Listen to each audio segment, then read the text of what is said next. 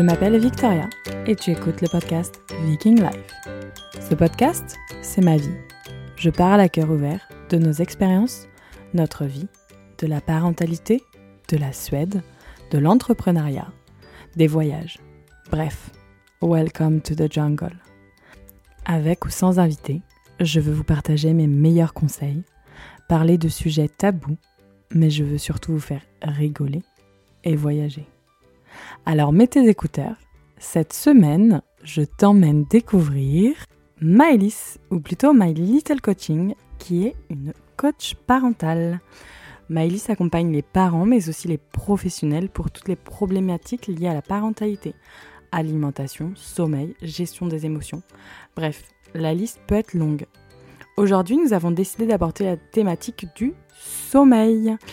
Si vous me connaissez, vous savez que c'est vraiment le sujet qui me vaut encore beaucoup de nuits hachées, voire toutes les nuits hachées.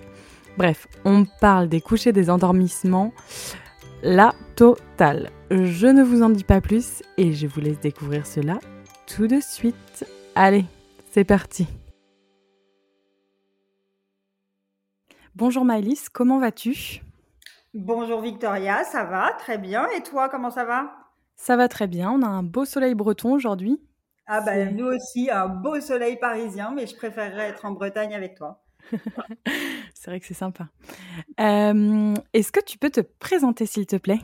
Oui, alors moi je suis Maëlys Le Levreur, donc je suis éducatrice Montessori et éducatrice de jeunes enfants.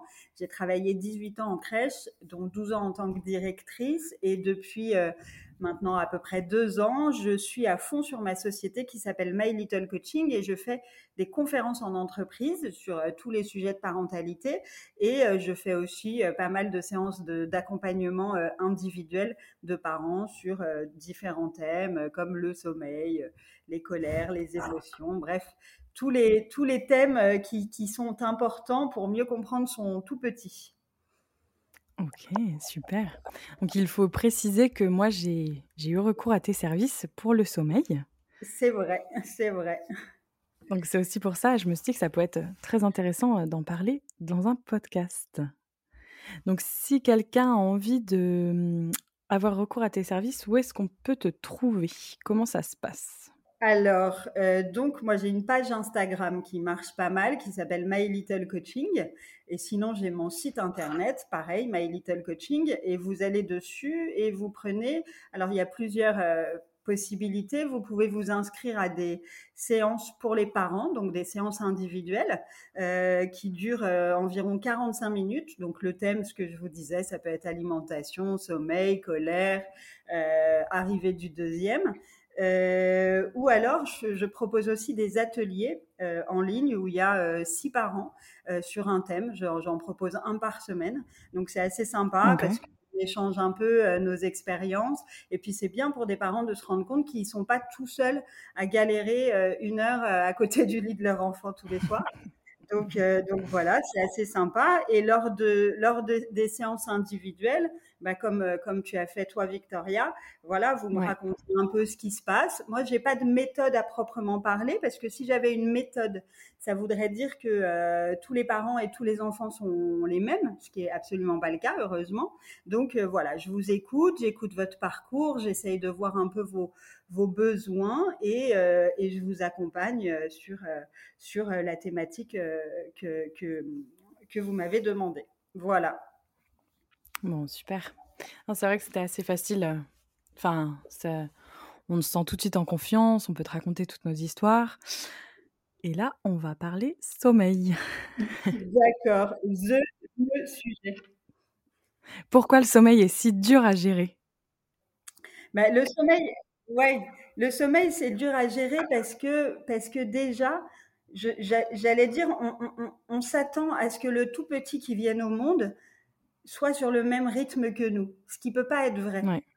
Donc en fait, je, dirais qu'on attend beaucoup d'un tout petit qui vient de naître. Le tout petit qui vient de naître, il était dans votre ventre, dans une espèce de F1 de luxe, euh, où il avait rien à faire de particulier.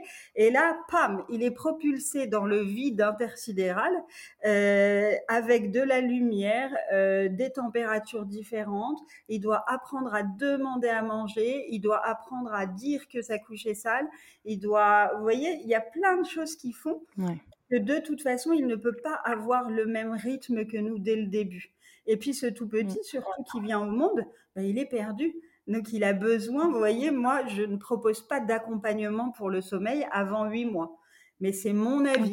Il y avait des gens qui proposent avant. Moi je pars du principe qu'avant 6-8 mois, on peut mettre des choses en place, mais il a besoin de vous. Il a besoin, euh, il a besoin de vous, il a besoin d'apprendre à vous connaître et vous aussi.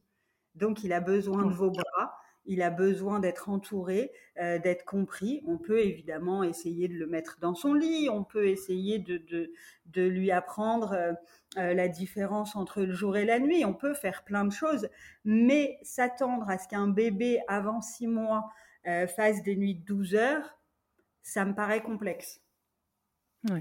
J'arrête, je ne vends pas du rêve aux parents. Vous voyez, il y en a qui en, qui en vendent, tant mieux, hein, c'est très bien. Mais moi, je suis pour que ce tout petit qui vient au monde, on prenne le temps de faire connaissance. C'est comme un petit correspondant étranger et il faut se mettre sur le même canal que lui.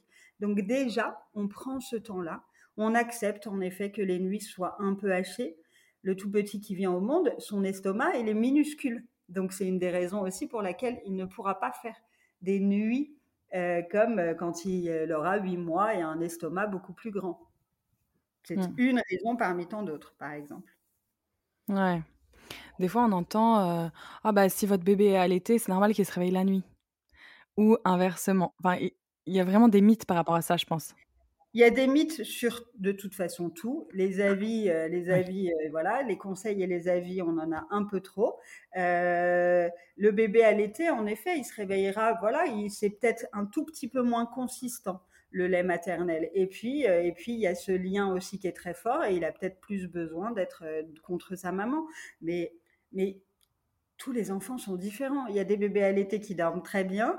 Euh, il y a des bébés qui, qui, se réveillent dix fois par nuit et qui sont au biberon. Donc, il n'y a pas. voilà, il faut faire attention à ça. Aujourd'hui, il y a beaucoup de, on entend beaucoup, beaucoup de conseils. Il faut faire attention à ça. C'est vous qui connaissez votre bébé. C'est pas la voisine qui connaît votre bébé, c'est vous.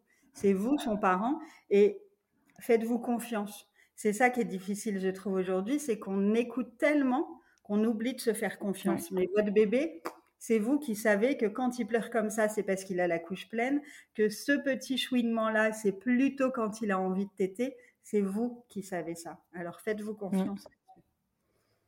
C'est vrai que je me souviens au tout début où j'avais mon, mon petit, enfin mon deuxième, et puis je le mettais au sein, et puis on me disait, mais tu le remets déjà au sein, mais il vient juste d'allaiter. Bah oui, mais je sais pas, je sens que, et en fait, on a toujours besoin de se justifier sur nos choix, j'ai l'impression. On a toujours besoin, alors que moi, je pars du principe que il faut juste sourire ou ma phrase préférée. ma, phrase, ma phrase préférée, alors je n'ai rien contre les belles-mères, hein, euh, voilà, mais, mais c'est facile de critiquer les belles-mères. Euh, ma phrase, si vous Ça revient beaucoup ce sujet. Si vous voulez, je fais des posts sur les belles-mères avant chaque vacances. Comme ça, au cas où vous partiez chez elles, vous pourrez lire des, mes phrases magiques. La phrase magique, justement, à dire à ta belle-mère qui te donne des conseils pour tes fils, c'est euh, Mon fils pleure, mais il est en train de me parler. Belle maman, quand vous me parlez, je vous écoute. Et bien là, je vais écouter mon fils et le prendre dans mes bras. C'est ah, beau, c'est très beau. et là, si elle a quelque chose à dire, vraiment, c'est que tu as une mauvaise belle-mère. je, je prends, je note pour la prochaine fois. Bon, alors, du coup, donc oui, ce sommeil est très dur à gérer. Qu'est-ce qu'on peut essayer de mettre en place sur un enfant, par exemple, qui a du mal à s'endormir tout seul? Donc, bien sûr, on parle d'après huit mois, comme tu viens de mentionner. Comment favoriser l'endormissement seul? Alors, pour favoriser l'endormissement, déjà, il faut, voilà, il faut voir, il faut que l'ambiance, l'environnement soit préparé. OK?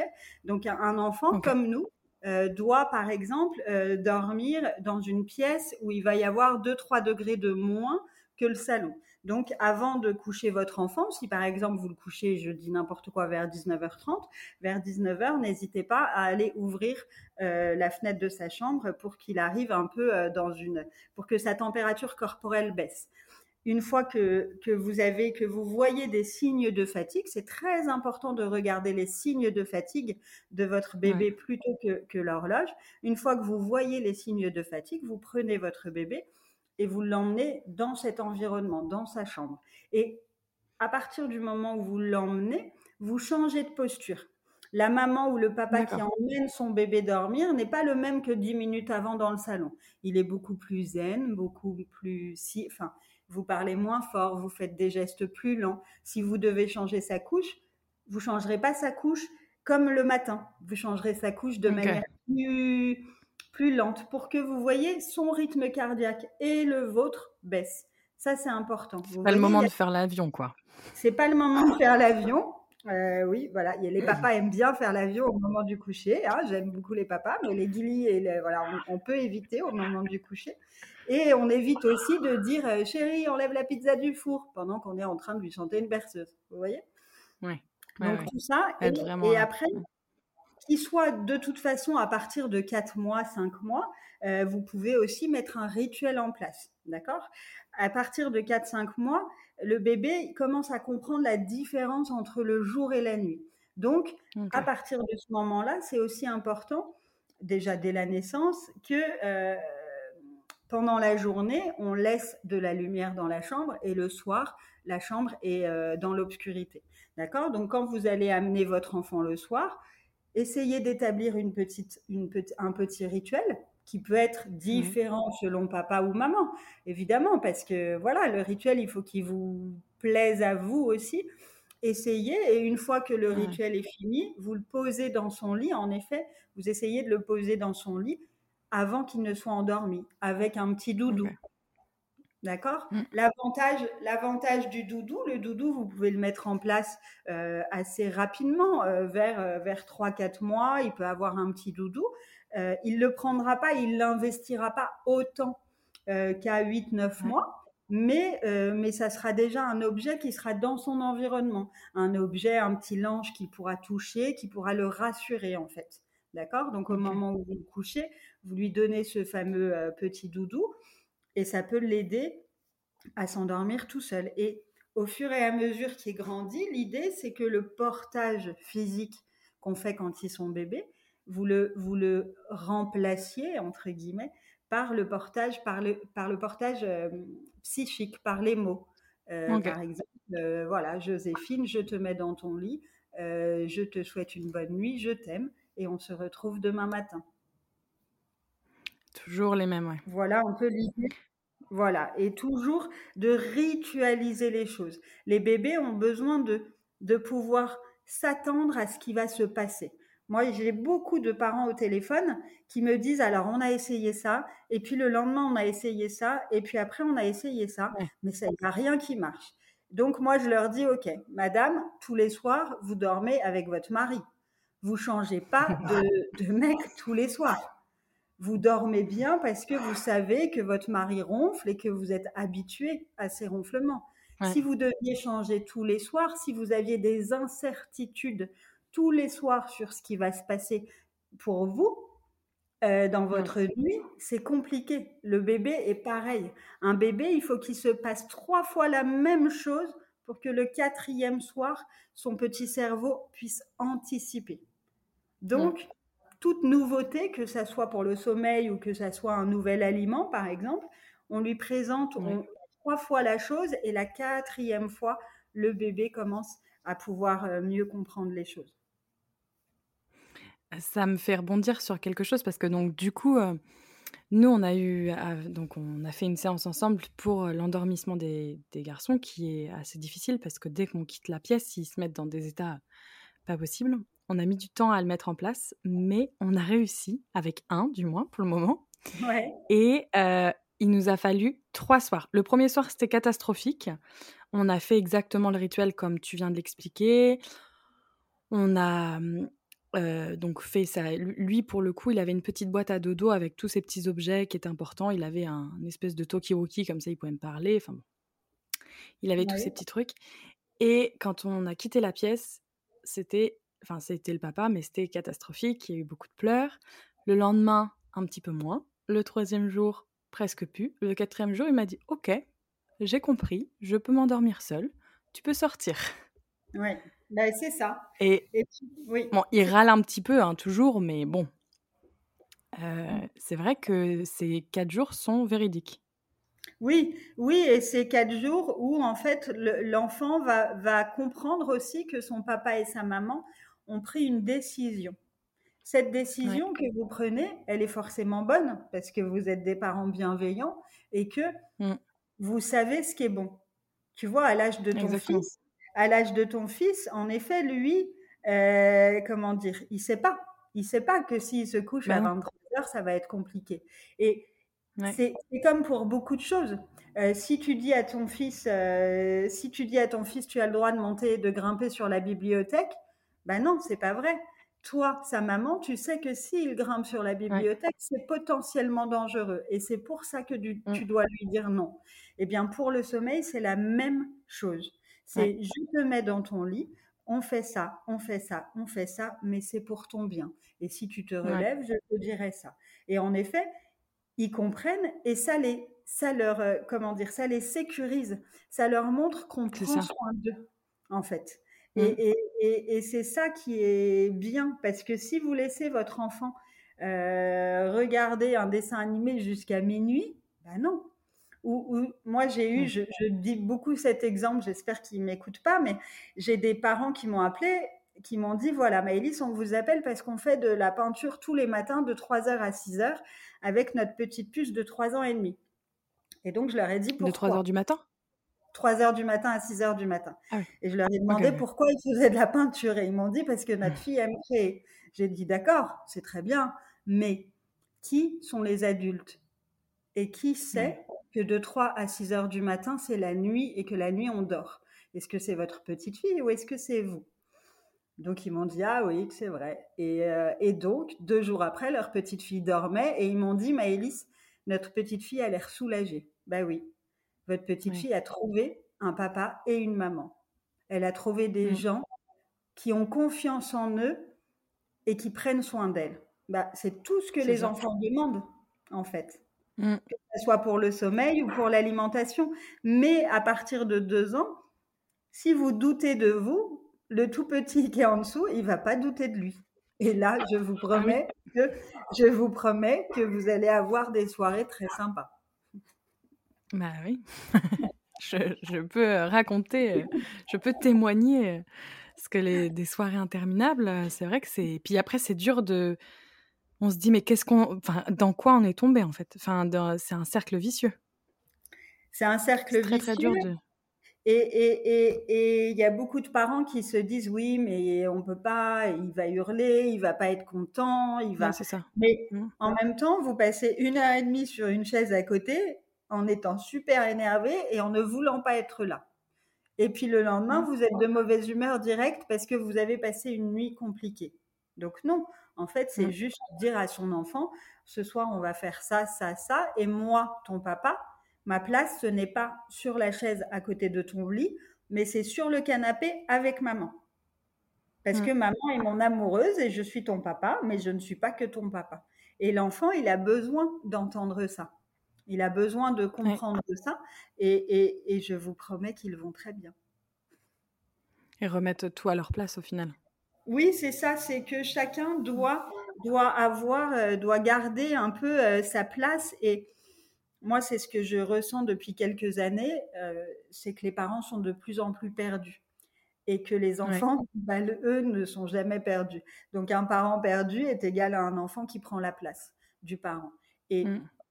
Et si vous voulez, euh, l'enfant, euh, là tu, me connais assez, mais l'enfant, bien évidemment qu'il faut le valoriser dans tous ses, toutes ses acquisitions, bien évidemment qu'il faut écouter ses émotions, mais l'enfant, il faut aussi lui dire qu'il y a certaines choses sur la santé, sur la sécurité, où c'est papa et maman qui gèrent. Parce que papa et maman savent des choses que lui ne sait pas. Et en fait, mmh. ça mais c'est primordial. Donc c'est d'un côté, je valorise mon enfant et de l'autre, je lui dis par contre, pour euh, la, prise de médicaments, c'est moi qui gère parce que je suis ton papa et je sais que là tu en as besoin, par exemple. Tu m'avais donné un exemple assez qui m'avait, enfin, qui était assez parlant. C'était euh, si ton enfant, on, tu le mets dans la voiture et tu, il veut pas mettre sa ceinture, tu vas pas lui dire non. Ok, on laisse sa ceinture, il y a pas de souci. Oui. C'est. un enfant, on lui pose jamais la question est-ce que tu as envie de mettre ta ceinture? On lui ça. donne pas le choix parce que là, c'est un des seuls, c'est une des seules choses où on ne doute pas de soi. Mais pourquoi on Exactement. Douterait, pourquoi on douterait euh, que de faire de la, de la peinture de 3 à 6, ça soit bien? Bien sûr qu'il euh, y a une incidence. Le cerveau du bébé se construit pendant la nuit. Pendant. En fait, l'enfant vit plein de choses dans sa journée et son cerveau imprime tout ce qu'il a vécu mm. dans la journée pendant la nuit. Donc moi, les parents qui me disent, mm. Maëlys, on vous appelle parce qu'on passe des nuits pourries, ok, vous savez quoi? Votre bébé aussi passe des nuits pourries. C'est tout. Donc, euh, donc il faut aider les deux, en fait. Mm. Et comment on peut gérer euh, donc là, on a fait le, rituel de l'endormissement, le bébé s'endort. Comment on peut gérer après les réveils nocturnes multiples? Est-ce qu'il faut vraiment les laisser dans leur lit? Est-ce qu'on se lève 350 000 fois et après, moi, j'essaie de fois me sauver ma peau en me disant, bah, je le prends avec moi, comme ça, je vais au moins essayer de dormir deux heures, parce qu'il dort mieux avec moi, bien sûr. Ouais. Je sais pas trop comment gérer ça. J'allais dire, ça dépend vraiment de l'âge du bébé, d'accord? Ça dépend de l'âge, ça dépend d'où il en est, de son, euh, de son, comment dire, de l'alimentation aussi. Est-ce qu'il a encore besoin de téter, de manger la nuit? Euh, Voilà. À partir du moment où le bébé ne mange plus la nuit pendant deux, trois nuits, ça veut dire qu'il a plus besoin. Donc, euh, donc voilà, son estomac, on est capable. Après, les réveils nocturnes, souvent, si l'endormissement n'est pas autonome, si votre bébé s'endort dans vos bras, à chaque micro-réveil, il va vouloir retrouver ses bras. ok? En gros, on a, de 4 ah à 6, on a de 4 à 6 réveils par nuit. Vous, comme les bébés, comme vos bébés. Et ces 4 à 6 mm. réveils par nuit, en effet, les bébés qui sont qui sont endormis dans les bras et qui ont ce besoin un peu, euh, voilà, souvent, ils ont un peu de mal à se rendormir tout seuls. Euh, donc moi, je suis quand même plus partante d'y aller, d'y aller à chaque fois, euh, mais en les laissant dans leur lit, d'accord? Euh, mmh. vous, vous essayez d'y aller rapidement. Plus vous allez mettre du temps, plus vous allez les, plus ils vont avoir le temps de se réveiller. Après, vous écoutez. Si votre enfant chouine, voilà, vous, vous restez auprès de la porte et vous lui laissez la possibilité de se rendormir tout seul. Mais si c'est des pleurs, vous y allez directement et discrètement. Et à 2 heures du mat, on n'est pas la même qu'à 7 heures du mat. À 2 heures du mat, on ne met pas les, la boule à facettes. Vous savez, il y a un truc il y a un truc euh, des comment dire, des berceuses avec des étoiles au plafond là. Moi, j'appelle ça la boule à facettes. Ah bah oui, euh, la tortue, euh, la tortue à vague. Moi, j'ai en plus, je l'ai. Hein. très bien, mais tu me mets ça à 2 heures du mat, mais moi je danse dans mon lit à 6 mois. Tu vois, c'est à, 15 mois où je viens d'apprendre à marcher, je suis là, waouh, il y a un truc de dingue qui se passe, c'est la boîte de nuit. Donc moi, je dis aux parents qui mettent ça à 2 heures du mat, c'est bien, vous êtes en train de préparer à vos enfants à, aux boîtes de nuit, c'est pas mal, hein mais non, à 2 heures du mat, c'est la nuit. La nuit, il n'y a pas de lumière, il n'y a pas de bruit. Maman a une tête bizarre, on ne mange pas et il n'y a pas le grand frère dans le salon qui joue. C'est la nuit. Ouais. Donc votre posture est différente la nuit. Et si votre enfant, parce que votre enfant, on est bien d'accord, un bébé de 15 mois, euh, à 2 heures du mat, il va vous montrer le salon, par exemple. Parce que lui, ah bah il, a, envie d'aller grimper sur la bibli et sur le canapé. Mais non, qui mmh. sait qu'à 2 heures du mat, on doit rester dans sa chambre Ok? Et ce que tu disais, Victoria, sur le fait de les prendre dans le lit, en effet, il y a beaucoup de parents qui le font. Mais l'enfant, résultat, va se réveiller pour parce qu'il sait qu'à un moment, il commence sa nuit ici et qu'il la finit ailleurs. Donc, moi, je dirais, c'est un peu à éviter. Après, mm. c'est, je, dis c'est un peu à éviter parce que chacun fait ce qu'il veut. D'accord? Tous les parents sont différents et si ça ne vous gêne pas, continuez. Il n'y a pas, euh, il y a pas euh, si, si, si votre enfant a 9 ans, ok, je vous dirais d'arrêter, même à 5 ans, vous voyez. Euh, mais, mais s'il a 2 ans et que ça vous fait plaisir, voilà. Mais ne soyez pas étonnés qu'il vienne nuit après nuit. Et il y a certains parents qui me disent, on lui a dit qu'on était OK pour qu'il vienne à 7 heures du mat. Oui, mais il a deux ans. Donc, il ne sait pas s'il est 7 heures ou 3 heures. Hein pas, vous voyez, donc il va venir à 3 heures et puis un jour, il va venir à 7 heures. Mais le lendemain, il viendra à 4 heures parce qu'il ne sait pas. Donc, euh, ça me fait rire parce que je l'ai fait avec Lucas. Et ah. cette nuit, il est venu à une heure et demie. Ben voilà, parce que non, euh, est-ce que tu sais, Victoria, à quel âge ils connaissent justement à peu près, ils ont conscience à peu près des horaires? Je dirais 7-8 ans. Ouais, c'est ça, 7-8 ans. Donc, euh, donc tu as mm. le temps. donc, il vaut mieux dire je viendrai te chercher, Lucas, pour le câlin collectif dans le lit de papa et maman le matin, plutôt que viens quand tu veux. quoi. Sauf si ça te gêne. Ça. Moi, une fois, j'ai eu une maman, et, c'est ce que je dis beaucoup. Une fois, j'ai eu une maman qui m'a appelée et qui me dit Mon enfant de 3 ans dort en tétant mon sein droit et mon bébé de 3 mois dort en tétant mon sein gauche. Mais on m'a dit que c'était pas bien. Et j'ai dit Mais vous, vous mmh. pensez quoi? Elle me dit Moi, j'adore ça. Je dis Mais ok, on peut raccrocher, je vous rembourse. Ça vous va. Mmh. Donc, on n'en a mmh. rien à faire de la voisine de tante Josiane. C'est vous, les parents. Vous faites ce que vous voulez. Il y a beaucoup de choses qu'on fait en fonction des, bah, du regard des autres au final. Oui, il y a énormément de choses et, les réseaux sociaux n'aident pas parce que parce qu'il y a une espèce de d'injonction à la parentalité parfaite. On doit tous être pareils en ce moment. Aujourd'hui, on doit quand même plutôt allaiter, on doit quand même plutôt faire du cododo, on doit quand même, mmh. enfin, vous voyez, on a une une, euh, oui, une injonction de, parentalité avec des comptes qu'on suit qui sont très beaux, euh, avec une culpabilité si on fait pas ceci, si on fait pas cela. Chacun, chaque bébé et chaque famille a son histoire. On n'est pas la même maman euh, si on a un bébé très rapidement ou si on a fait trois fausses couches avant de l'avoir. On n'est pas le même parent. Vrai. On n'a pas le même lien. Et, et, tout ça, tout ça, moi, il y a des parents qui me disent est-ce que euh, pour les séances, il faut remplir euh, des tableaux? Et est-ce que après, vous allez nous donner une grille à remplir? Bah non, en fait, on parle d'un bébé, on parle d'une histoire de vie, on ne parle pas d'un tableau Excel où je vais vous dire de le coucher à 19h47. non, en fait, vous voyez Il y, en a qui sont déçus. Il y en a, qui sont déçus et c'est pas grave, voilà, mais c'est pas ma méthode à moi. Et le problème, c'est qu'on ne peut pas mettre tout le monde dans des cases. Et c'est vrai que j'ai j'ai lu un de tes posts, c'était Instagram est pire que les belles-mères.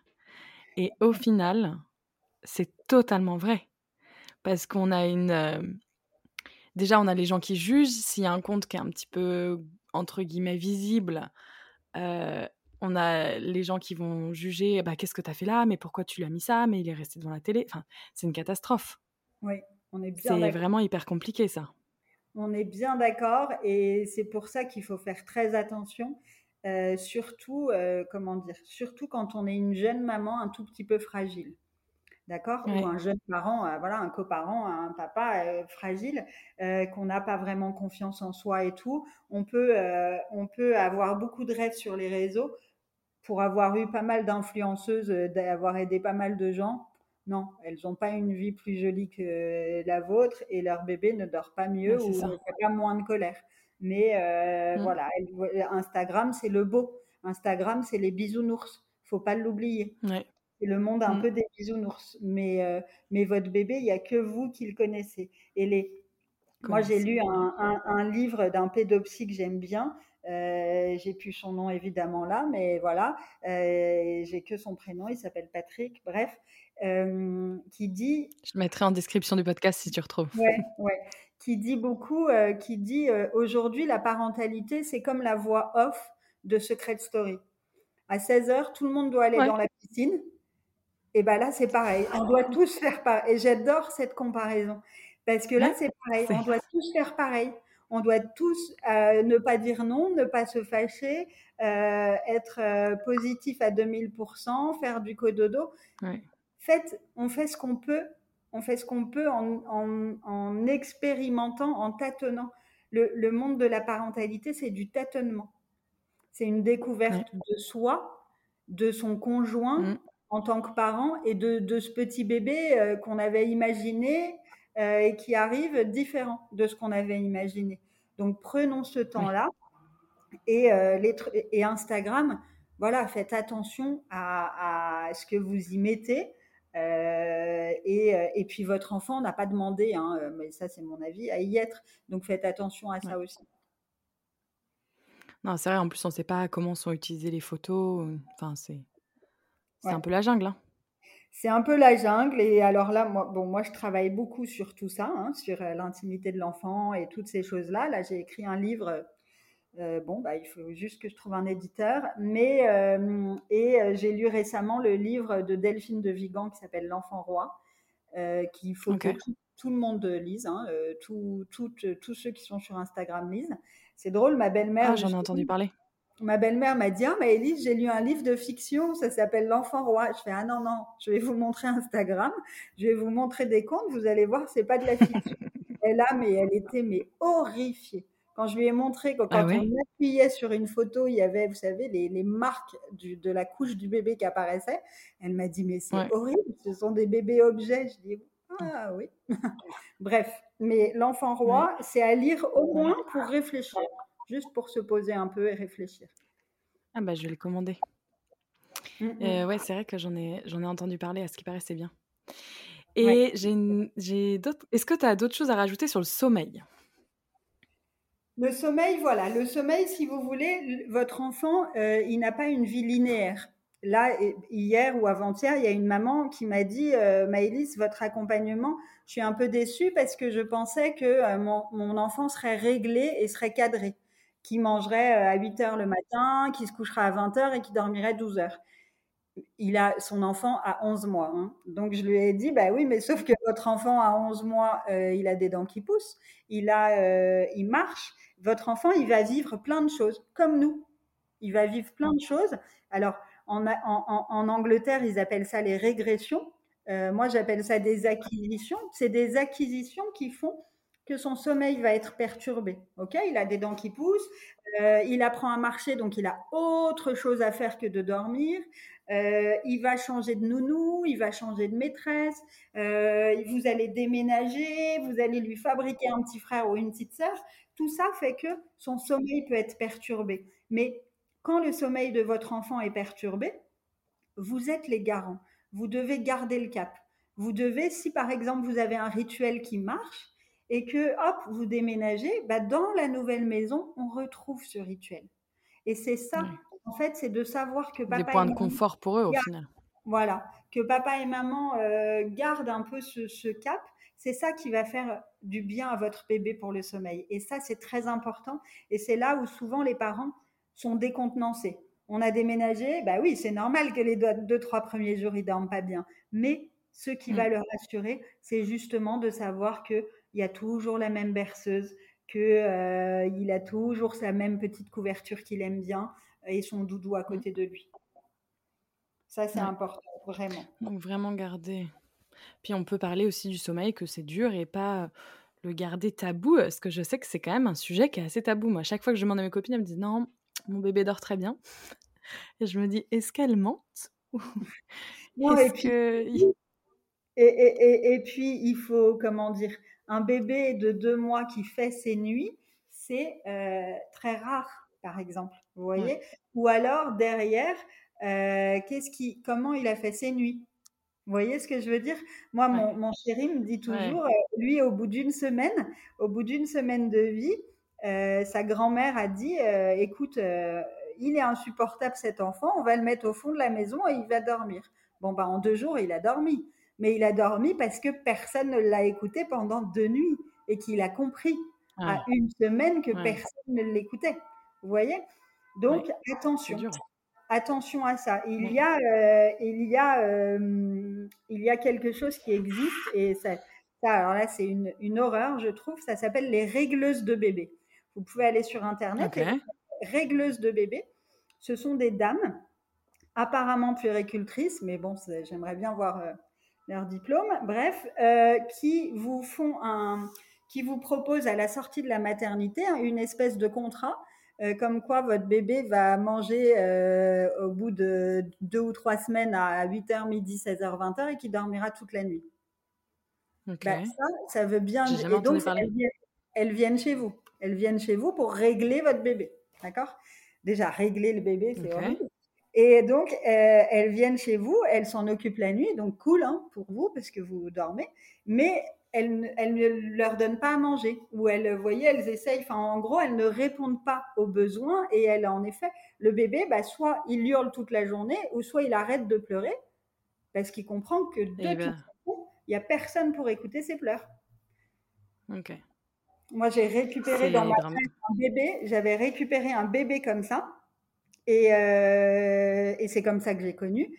Et, euh, et c'est pas le papa, voilà, l'accouchement avait été très compliqué. Le papa avait vu ça sur internet et il s'est dit euh, ma femme est dans un tel état de fatigue que euh, on va prendre quelqu'un pour nous aider. Et, et, et c'était pas du tout, si tu voilà. mais ce bébé est arrivé à la crèche, il hurlait non-stop tout le temps, tout le temps. Et ah nous, bah, on le prenait tout le temps, évidemment, on le prenait. Et donc, quand j'ai creusé et que j'ai appris ça, je fais, bah ok, continue à hurler, mon petit bout de chou, mmh. parce qu'on est là. On est là, on va t'écouter. Et, euh, et, on a beaucoup travaillé avec ses parents. Et voilà. Mais si vous entendez parler de régleuse de bébé, allez dans l'autre sens. Ouais, fuyez. Fuyez. Oh là là, je savais même pas que ça existait. Ouais, si. C'est c'est ouais, c'est assez, euh, c'est assez triste. Hein. Bah, c'est triste et puis c'est oui. C'est très ancestral aussi. Oui. Parce que votre bébé, voilà, votre bébé, il arrive au monde, euh, il n'a pas les codes, il n'a pas les codes du monde dans lequel il arrive, ce qui est tout à fait normal. Donc c'est à vous de lui apprendre. Et vous non plus d'ailleurs, vous n'avez pas les codes de ce fameux petit bébé. Donc, euh, donc c'est, il faut ce temps de tâtonnement, de faire connaissance, et il n'y a que l'observation. Vous connaissez votre bébé, vous mmh. connaissez ses signes de fatigue. Observez tout ça. Peut-être qu'un jour, il sera fatigué à 19h et que le lendemain, il sera fatigué à 19h30. Observez ça, mmh. couchez-le au plus près de ces fameux signes et ça se passera, ça se passera bien. J'espère. J'avais aussi une question, mais alors, donc là, c'est plus euh, sur la gestion de la frustration parce que c'est vrai que quand, du coup, je, par rapport au sommeil, si on dit à Lucas, bon, bah, ok, ce soir, le rituel, c'est toujours le même, c'est comme ça, et il montre toujours des signes de frustration. Et moi, je perds patience par rapport à ça. Et qu'est-ce que tu as à me dire par rapport à ça? C'est-à-dire, qu'est-ce qu'il fait, par exemple, comme, euh, comme qu'est-ce qu'il a comme signe de frustration? Ah bah, il dit non, il pleure, il se roule par terre. Euh, il me dit non, maman, c'est pas la solution. Euh, on va faire mon, ma solution à moi. Est-ce que tu peux nous rappeler l'âge de ton fils? Euh, Bientôt trois ans, deux ans et demi. Trois ans. Donc, donc, ce que je te propose, on peut en parler, hein, on peut parler de ce moment-là, mais c'est plus, alors, j'aime pas le terme terrible tout, mais c'est quand même un peu plus euh, à ce, sur ce niveau-là. C'est quand il fait des choses comme ça, de temps en temps, en effet, il a peut-être euh, envie de rester dix minutes euh, de plus et à ce moment-là, euh, voilà, tout, tout, on, peut jouer un peu plus pour remplir son réservoir affectif un peu plus s'il en a besoin. Mais au moment du coucher, toutes ces espèces de négociations, c'est aussi du est-ce que c'est moi, Lucas, qui gère ce moment ou est-ce que c'est maman et papa? Donc c'est un peu plus ce fameux Terrible tout, mais qui est un peu mon sujet préféré. Donc, si tu veux, euh, on peut faire un podcast euh, sur ce sujet euh, à un autre moment. Ouais, ce serait génial. Parce que je pense qu'on a beaucoup, beaucoup de choses à dire. Ah, bah, ça, c'est une super nouvelle, oui. Nickel. bah, écoute, du coup, je te dis rendez-vous dans un second podcast. Parfait. Et puis, bah, merci beaucoup pour ce moment toutes les deux et tous tes précieux conseils. Et bah, écoute, à très bientôt. À très bientôt. Au revoir. Au revoir.